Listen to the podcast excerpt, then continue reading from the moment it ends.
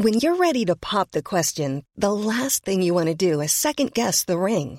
At Bluenile.com, you can design a one of a kind ring with the ease and convenience of shopping online. Choose your diamond and setting. When you find the one, you'll get it delivered right to your door. Go to Bluenile.com and use promo code LISTEN to get $50 off your purchase of $500 or more. That's code LISTEN at Bluenile.com for $50 off your purchase. Bluenile.com code LISTEN. Quality sleep is essential. That's why the Sleep Number Smart Bed is designed for your ever evolving sleep needs. Need a bed that's firmer or softer on either side? Helps you sleep at a comfortable temperature? Sleep Number Smart Beds let you individualize your comfort so you sleep better together. JD Power ranks Sleep Number number 1 in customer satisfaction with mattresses purchased in-store. And now, save 50% on the Sleep Number limited edition Smart Bed for a limited time. For JD Power 2023 award information, visit jdpower.com/awards. Only at a Sleep Number store or sleepnumber.com. Hello, I'm Freddie Sayers, and this is UnHerd. Back in March, everyone's world suddenly changed. From this evening, I must give the British people a very simple instruction. You must stay at home. So on day one of lockdown, we launched Lockdown TV, a place where we could gather experts, scientists, writers, politicians, thinkers to try to help us understand what was going on in this strange moment and what kind of world we were going to get at the end of it. And now, due to popular demand, here we are in podcast form. Welcome to Lockdown TV. So, we have talked about lockdowns in various capacities for months now, but usually on the science. Do they work? Are they the best policy? Should they be introduced sooner, later? On all of that. Well, today we're going to talk about something slightly different, which is the legal implications of lockdowns. And here to work this out with us, I'm delighted to say, is Adam Wagner. Hi, Adam. Hi. So you are a, you're a barrister at uh, Doughty Street Chambers, expert in human rights. You're also the special advisor to the Joint Committee on Human Rights' is COVID 19 inquiry. Um, and you also host a podcast called Better Human, which is all about human rights. So I think we can say you are well credentialed in the realm of human rights and law. That's right. That's right. Um, let me kick straight off with something that you said earlier today that I thought was fascinating. You put it out on Twitter, which is that you asked the question if COVID 19 had risen in a liberal democracy in Europe, for example, do people think we would be where we are now, where lockdowns are considered the kind of normal orthodox policy response? What sort of answer did you get to that question?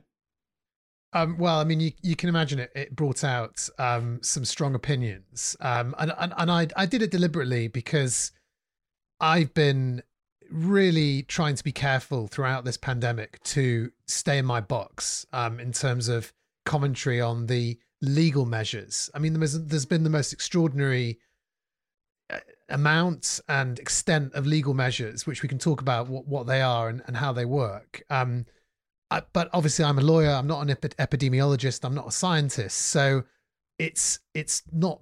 You know, I, I can comment from a human rights perspective. You know, are these measures proportionate? But it's very difficult to say whether they're right or wrong. And I and I try not to say that. But but I do think, as we hopefully in the next few months come out of this phase of the of the crisis of the pandemic, and there is a vaccine, you know, put into millions of people in the population. Hopefully, already there are millions of people with the vaccine. The balancing factors are going to change. And this question about whether lockdowns are worth it um, from a rights perspective will have to come back. It was it was pertinent at the beginning of the lockdown. It's uh, at the beginning of the pandemic. Um, it's kind of I think we've got into a, a, certain amount of received wisdom that lockdowns are the way to deal with this virus. And it's worth starting to think through again, you know, what is the appropriate liberal, democratic, rights focused response to that issue? And and I and I think it was worth asking the question: Was it necessarily going to be this way? Um, and that is part of the analysis.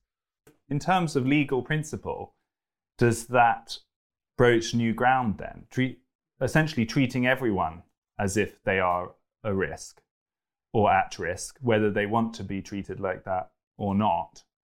Um, it's, is it a sort of, is it a new approach from a legal point of view?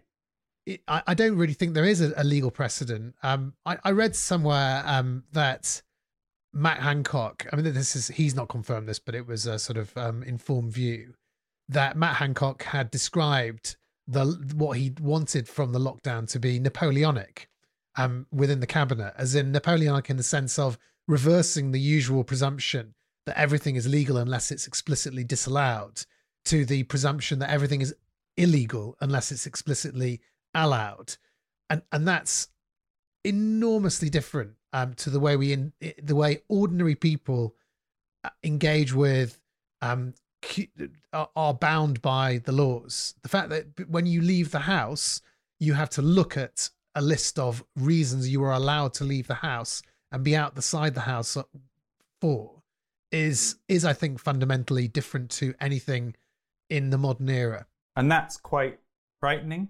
potentially. I mean, it's yeah, gone on I, I, for a year now.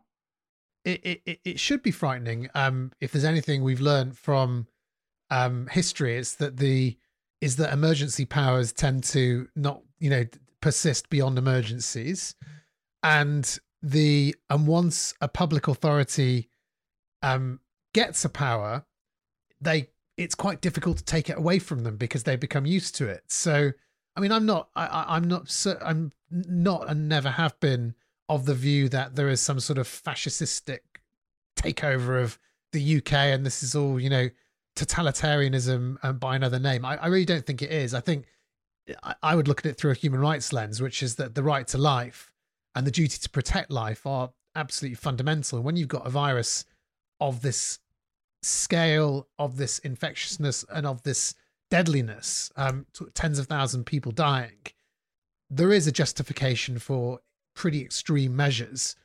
But that's not to say that a we shouldn't be skeptical of those measures in order to make sure that they aren't too extreme and they don't last longer than they need to and and also that we you know that that by saying yes there is justification for some sort of extreme measures that we shouldn't then analyze precisely what those measures are and do you think from a human rights point of view i mean you mentioned the right to life which is of course the most important of the human rights but the right to association freedom of association is another famous human right that's listed in the Convention on Human Rights, we don't have the right to associate at the moment.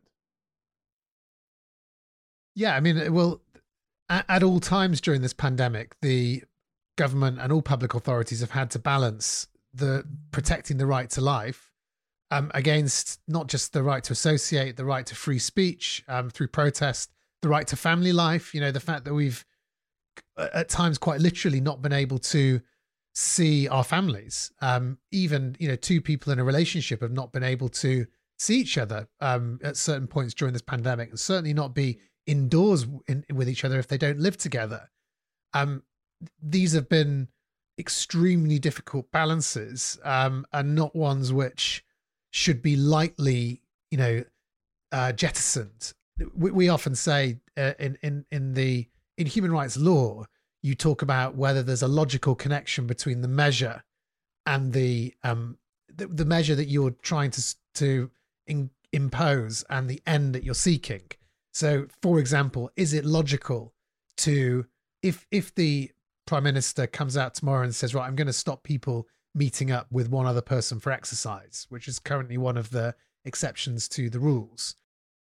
Can that be justified from an epidemiological perspective? Is it is it strategically appropriate, um, given that outdoor transmission is really not the not the focus of the epidemiological evidence? So it's it's those kind of questions that I think are really important.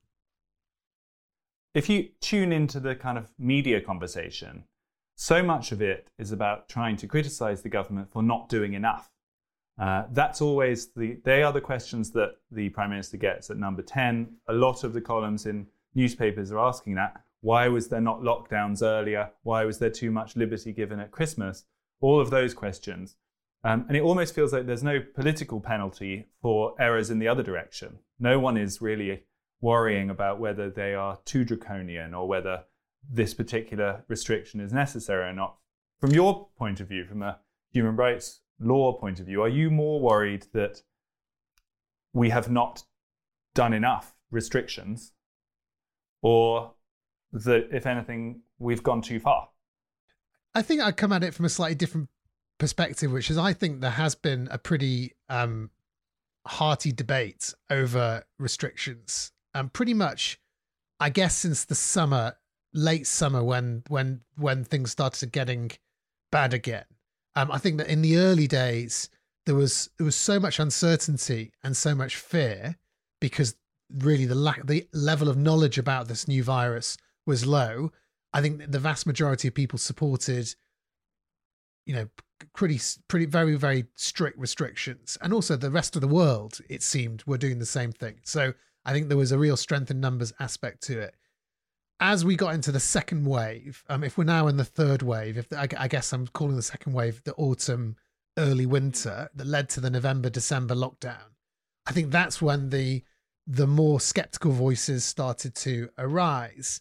And my impression, actually, from the government policy is those voices have been quite seriously listened to. And, and I think the evidence for that is if you compare the March lockdown to the current lockdown, it's a it's really is a lot um, less strict in certain ways. You know, you didn't the March lockdown. I mean, when I say that, that it was so simple, it was twelve pages long. The law, the law now is 120 pages long for the for the lockdown for the all tiers regulations, and the reason it's become so long is because you've added all sorts of exceptions that weren't there. So w- whereas you could only um, leave your house for a certain limited number of reasons in March, now there are support bubbles, there are childcare support bubbles in the abstract. And if you tuned into this conversation a year ago, you didn't know what was going on. What we're talking about would sound horrific and you know monstrous. You could only, uh, for me, a human rights advocate saying, "Well, you know, you should be so lucky you can have one person at your deathbed." and I, and I'm not and I'm not saying that that's not my um that's not where I'm coming from. I'm what I'm trying to say is that the is that the restrictions are less than they were, but the virus is you know absolutely you know ripping through the country. So it's I, I think it's like there's a there's a I I find sometimes with the lockdown skeptic arguments that there's an air of unreality about them that there is an air of kind of well I, I think t- quite often, and, and obviously it's it's difficult to um, disentangle when you talk about the lockdown skeptics. You know, there's lots of different rate. There's a range. There's what I consider to be on the un- really unreasonable um, kind of COVID denial end of things, which I think is you know is just nonsense basically, and sort of dangerous nonsense. Um, saying really this this virus is nowhere near as serious as it's meant to as it's been said to be. There's a conspiracy. You know, this is all about I, I don't know Bill Gates um, injecting microchips into us, that sort of thing. I, I, think in the sort of you know, I, I do think also there's between there and um, the what I kind of said to be a sort of soft lockdown skeptic. There's a middle position which is still for me slightly unreal. It kind of it's it's it's there's a lot of criticism of the um and, and a lot of well if only you left it up to people's discretion, um, everything would be fine. Um, and I, I understand that argument. I can, but I think to a very large extent, we are leaving it up to people's discretion anyway. I think the difference, in some ways, is quite, um, quite s- slim between leaving it up to everybody with strong guidance, which I, I guess is where that where the, those people come from, and having legal rules in place which are technically enforceable, but in reality are not being enforced.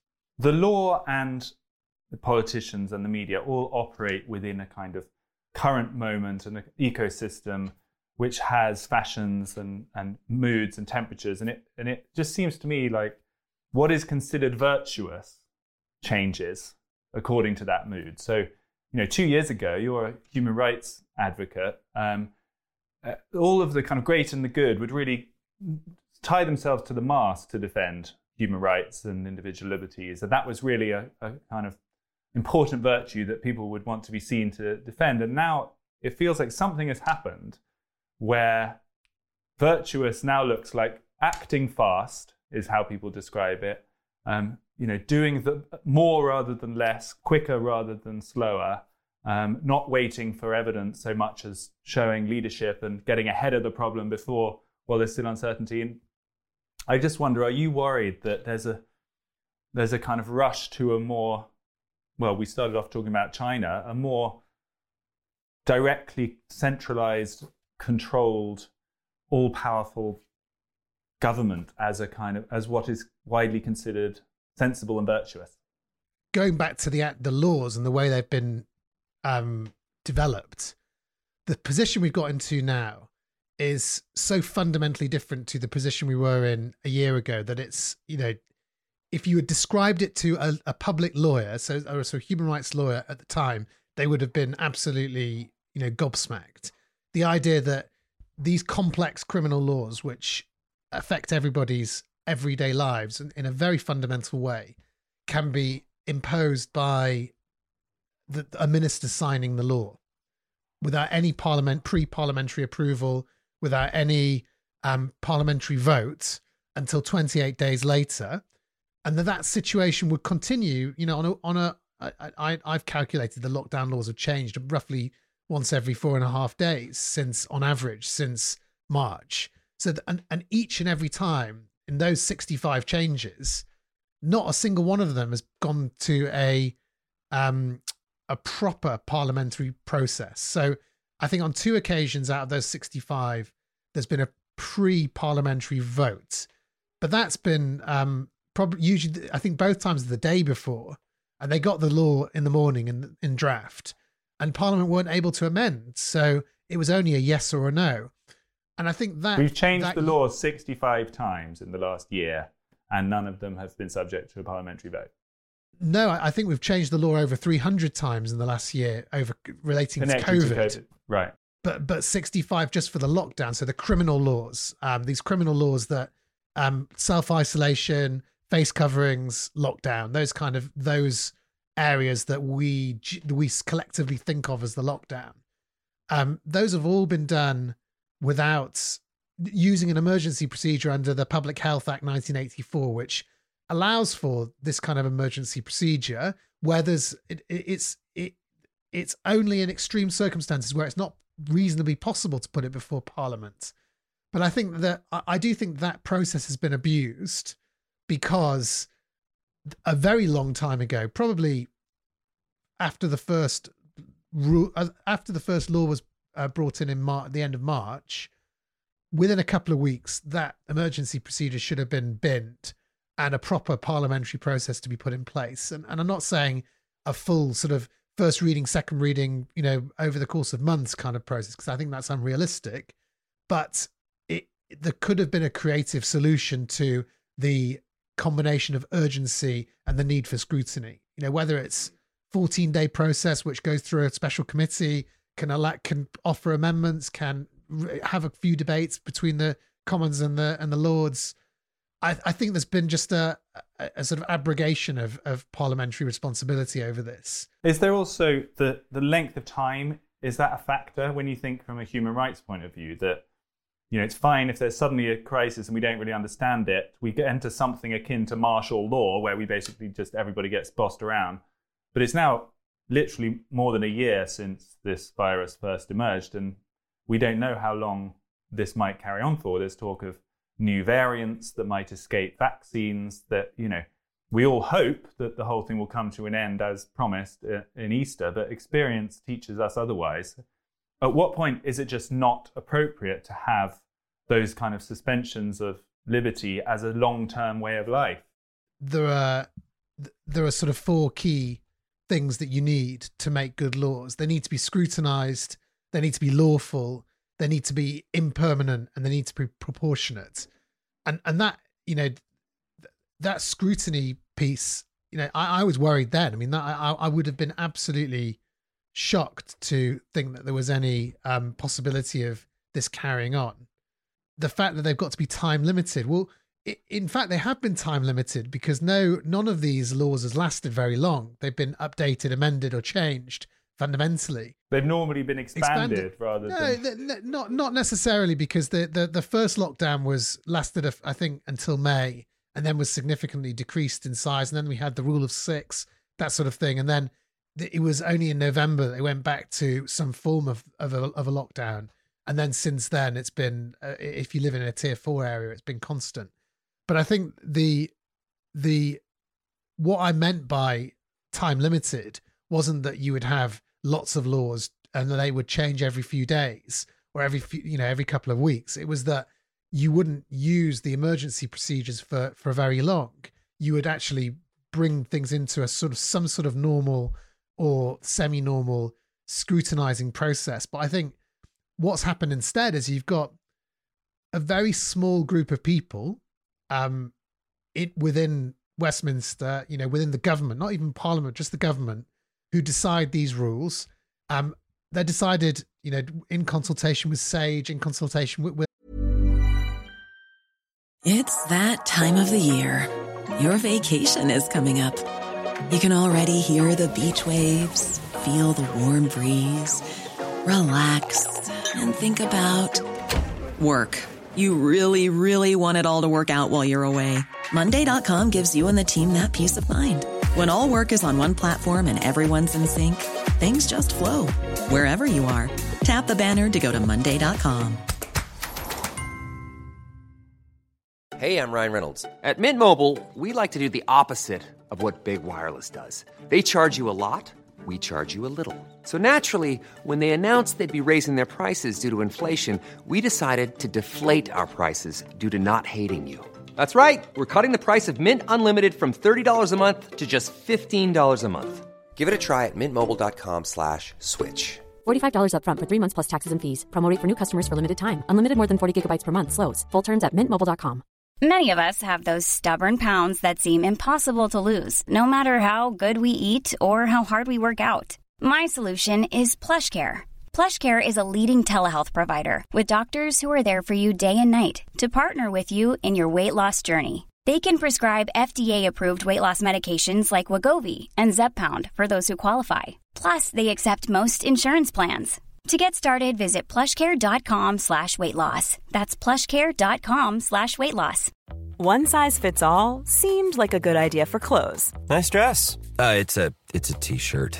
Until you tried it on. Same goes for your healthcare. That's why United Healthcare offers a variety of flexible, budget friendly coverage for medical, vision, dental, and more. So, whether you're between jobs, coming off a parent's plan, or even missed open enrollment, you can find the plan that fits you best. Find out more about United Healthcare coverage at uh1.com. That's uh1.com. Other groups, and that's good, but it's still a a very um you know it's a it's a it's a very imperfect way of dealing with criminal laws that affect everybody it's um it's not enough the question i have is really about timing that from a legal point of view at what point do emergency measures cease to be emergency measures you know we we've hit the 12 month time now would it be 16 months 24 months at what point can people legitimately say, well, this now feels like a way of life? This now feels like a regime that we are living under. And for those people who don't want to live like that, what can they then do about it? I mean, I think that's a massive question. Um, I think if you look back in history, you'll see that emergency measures um, evolve. They don't. They tend not to disappear. And the best example in in our political memories is the war on terror, um, where you know the the the terrorism laws that came out of the war that, that came after September the 11th, I think were passed within you know a very very short period of time. Yeah. Um, and they and they were really seriously different to what we'd had in our law before.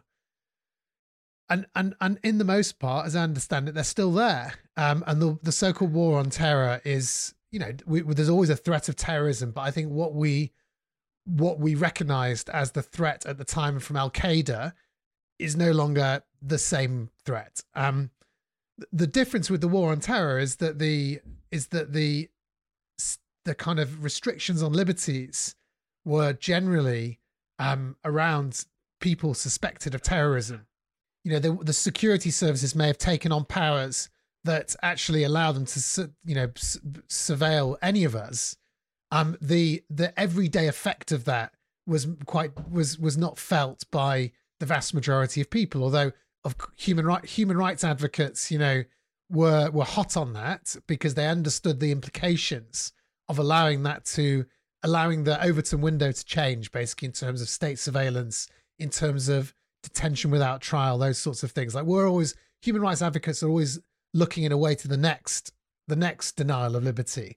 Because once you once you normalize a certain kind of restriction um, on liberty you it can the next step is the next step. It's not it won't remain the same. And that and that's you know we know that from history I, I think with covid i think the danger is that if covid never never leaves us um or it mutates or a different virus arrives with similar you know a similar kind of virus and we've got the same dynamic that will be in a kind of semi-permanent state of you know this is what this is what we do now when this happens. We have lockdowns we have emergency laws we kind of um we take away parliamentary niceties like scrutiny debates votes that sort of thing. And i think i say parliamentary i mean democratic. And i think that that is that is a danger that i don't think um is just one that comes off out of the fringes of the lockdown skeptic or the the covid skeptic movement. I think that is that's the real deal as a worry and one that we should be worried about because um, you can simultaneously think that um, a contagious virus, contagious deadly virus such as COVID, is a serious enough threat to limit liberties for a period of time. And you can think that sometimes those limitations have to come by way of emergency measures.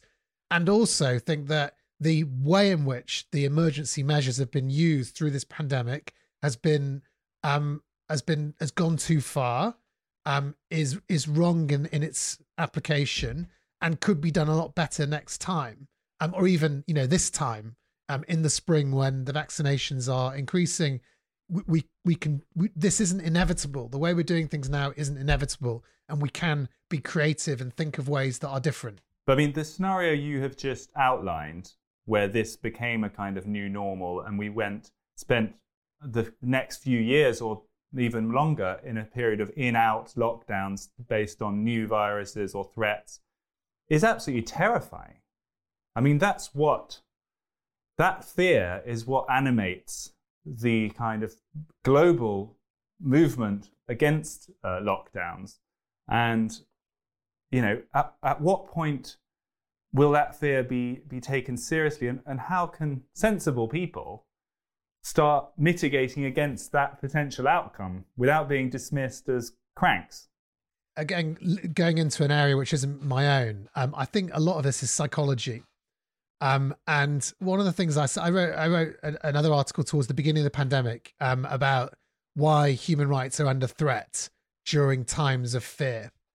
Um, and I think that's the that's the universal that's the that's the common link between all um, times of crisis where rights are diminished, um, where it's it's very much harder to argue against um, restrictions of rights when people are fearful and there and you know whether there's a genuine fear or a um or an ex- exaggerated fear or a you know a fear that maybe maybe is not strong enough. And you could even say that about the beginning of the pandemic. If i had said if if i had said at the beginning of the pandemic look there's a good chance in a year will be 100,000 dead from this pandemic, or it wouldn't have been me, but, you know, the prime minister, um, I think people would have said, come on. That's, you know. Well, he was told, he was told by some experts, he was told a potential figure of 510,000 deaths at the beginning of the Yeah, pandemic. I think, I, and I think that was with no measures. And I think it was 200,000 with limited measures and, and, and from memory. How do you mitigate our, our instincts, which are usually let's dispense with the niceties. Let's, you know, let's crack down on something. You know, we've got to crack down on something. that that was the I, I think of that as the Jack Bauer kind of instinct of, you know, why was Jack Bauer 24 the um the poster boy, the post 9 9/11 poster boy? It's because he was the one who who um who dispensed with the niceties. You know, forget forget all this rule of law Due crap. process. Let's, Yeah. Yeah, due process. Let's just get the guy in the room and you know the guy with the ticking bomb, and let's beat, let's torture him until he tells us where the bomb is. Um, and and I think that that's where that's the that was why human rights were developed in the post-war period, um, as a concept because the, the and, and and I don't just mean the principles of of giving people equal rights to life, to liberty, to free speech, and all that. It's legally enforceable concepts that are built into, baked into the institutions of society, of a democratic liberal society to make it more difficult in times of fear and times of um, you know social breakdown to um, it ma- it makes it stickier the the the the restrict the, the the rights protections we have it doesn't make it impossible but it makes it stickier Where have those protections been now? I mean, we talk about that, and it's been this institution since the Second World War. Didn't take much, taken 12 months, and now, as you say, we're in a new normal where we await the next restriction on our fundamental liberties in four and a half days' time, done from a minister with no parliamentary oversight. That's now the way we're governed. And I'm just sincerely asking you where have all of the human rights advocates, the the clerisy, the, the, the bureaucrats, the legal advocates, the people who have been talking about the importance of due process and liberty for decades, where have they all gone? Because it seems like they've just they've, they've disappeared. Yeah, well, I mean, I, I I don't really accept that premise. I know that that's the Jonathan Sumption premise as well as where have the human rights advocates been. I mean, I've been involved in a million discussions. I mean, I mean, I'm exaggerating, but since February, these these discussions have been had very publicly amongst many many human rights advocates. You know, in in on every in every media, and we've and you know for example, the Joint Committee on Human Rights that I've been, you know, advising for the past nine months has made has made these very points in three successive reports. You know, where is the parliamentary scrutiny? What? How is this? This? Um, how are these emergency procedures still being used? What can be done about it? Perhaps one point, one answer is we're not. Our our sort of unwritten constitution is a bit too flexible for moments like this. Um, and unless you have a extreme set of circumstances where just the right, you know, composition of the Supreme Court comes along at just the right time where the government pushes things too far, which I think was the prorogation case. The courts are not that interested actually in getting involved in these kind of big social policy issues with lots of balancing factors. The and and I, and I think that's really why the courts have stayed out. I think Parliament um, I, I would flip this back to, to Parliament. Ultimately, Parliament and the and, and the party of government government bears responsibility for the way in which the um, the law has been used because the the laws have been made. Sixty five of these laws, or over three hundred if you count all of the coronavirus laws, the laws have been made in Parliament and they've been rubber stamped every single time by Parliament. Um, so you know it, it was always open to MPs to say, and th- there was a sort of a hint of this going on with the Steve Baker kind of rebellion in the autumn, at which point the government said, well, where possible, we'll put things to a prior vote, which turned out to be 24 hours before for two votes. Yeah. And they forgot about it. By the, by tier four, they'd forgotten about it completely. I mean, they just didn't bother. And I think there was there was a post for this current lockdown. There was a vote the day after it came into force. I, I think you know it, it's I, I, think it has to be it's not going to be the lawyers and it's not going to be the courts who come riding to the rescue here it has to be our democrat democratically elected parliament that puts his foot down and says we we are we are ready to approve the right measures but we are no longer um, willing to be sidelined do you think I get, the point I was making earlier about how moods change ultimately it's politics isn't it, it it's it's fashions and politics and ways of thinking. And I think what what's been quite frightening and unique about this last 12 months is also that there's been a sort of globalized fashion. So this unprecedented way of running a country that started in China and then was imported to Italy and then crossed Europe and then America somewhat reluctantly uh, came on board with it and then it now spread all the way around the world it's sort of become a new orthodoxy. And there are all these charts in the Financial Times comparing different countries' performances. And it's almost like a sort of international league table of governments where the only purpose is to minimize COVID cases and COVID deaths. Um, and it's become this sort of central focus. Uh, do you observe that as well? Do you, do you think that, does it, does it worry you that when those huge, um, big moments like that happen, things like due process and the law become slightly just cast aside because if the powerful people are all thinking the same thing in all these different countries, you know, there's nowhere to hide. Yeah, I mean, p- public mood plays an enormous role. I think um, there's, a good George Orwell quote about it, about something like if you can have all the laws you want, but if the public mood doesn't want you to, you know, want something, the public mood will get it. And, and and I and I think that's in a way the the human rights legal framework is designed to to um, attempt to solve that problem.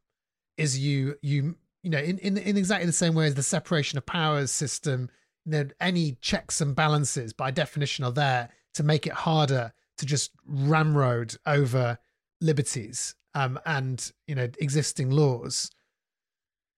Whether I I think that look the are they I guess I, do you I feel are they holding up? Do you still have confidence no, I mean, that those uh, checks and balances are going to do the job we so much need them to do? I I I think that come the spring, the public mood will change again. I think we're in we're currently talking, you know, in the middle of January 2021 in a in the worst part of the pandemic so far. You know, the the most number of daily deaths, the you know, the the NHS being overwhelmed. This is a very it's a very difficult time to stand up and you know in the middle of the road and say, "Well, one minute, what about the restrictions?" Um, because it just is. You know, it's it's a very difficult, and it sh- in a way it should be uh, difficult to do that because the um the it is very frightening that so many people are dying every single day over a thousand people you know on are being reported every day it's very frightening however i do think these things move. My experience is in a month's time i think we'll be having different conversations. And i really hope that by the summer if the virus is more much more under control because of the vaccine which hopefully it will be we can have a really serious conversation about well we didn't what didn't what didn't we like about what happened? You know in the cold light of day take the emotion out of it.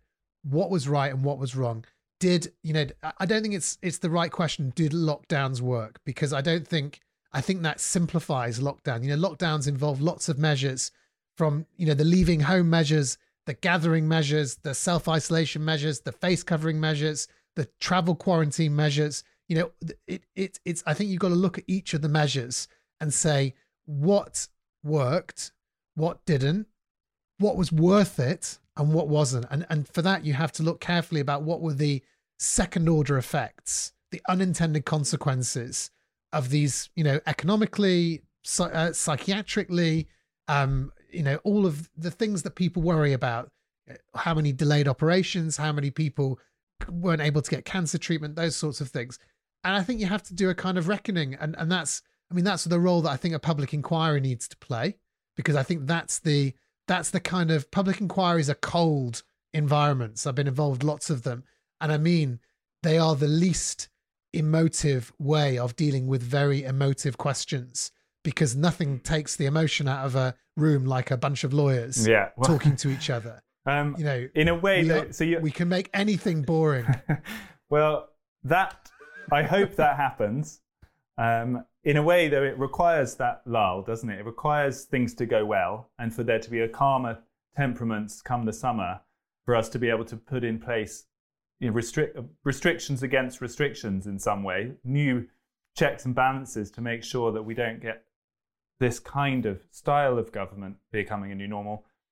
I have to ask you though, if that doesn't happen, the lull in the summer, if there are new variants, and if this threat does carry on, and if tempers remain heated, uh, will you and your colleagues in the human rights world start making the more unpopular step of saying, hold on, even though we're not going to get plaudits in The Guardian for this, and we're not going to get everybody liking our tweets, we're still going to say, actually, this is no longer acceptable. Yeah, I mean, and that's that is human rights advocates should be gadflies. You know, we should be unpopular. Um, that's why I think Shami Chakrabarti, um, you know, played such an important role in the war on terror and was such a divisive figure because she she asked the difficult questions um, and she did it in a very articulate way. That's one of the you know one of my influences when I came into this this field. I think that's the role of you know these. There's a sort of element of being the court jester in a way, not in a we're not funny, but being the asking the awkward questions, um, being difficult, being difficult and standing in the way of what we think are injustices, even if they're unpopular. So yeah, I mean, I've I'm I've I don't think ever been um fearful of playing that role.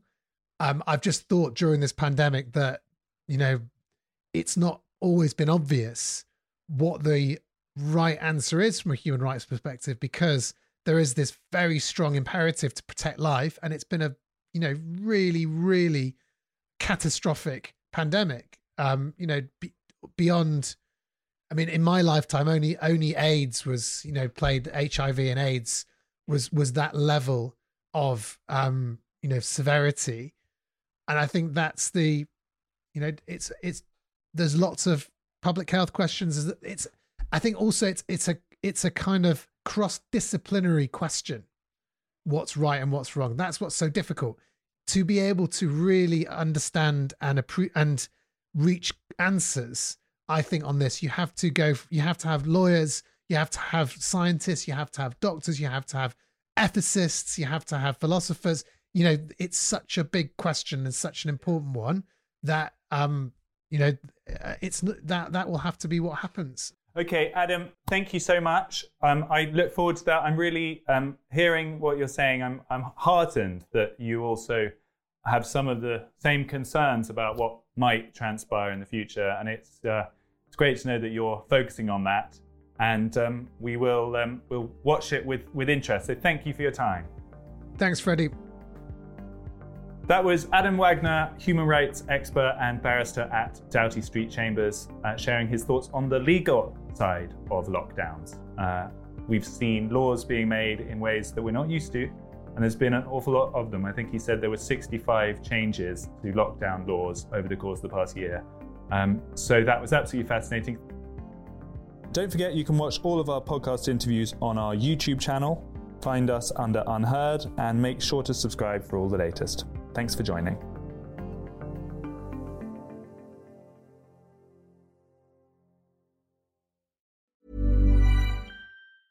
Planning for your next trip?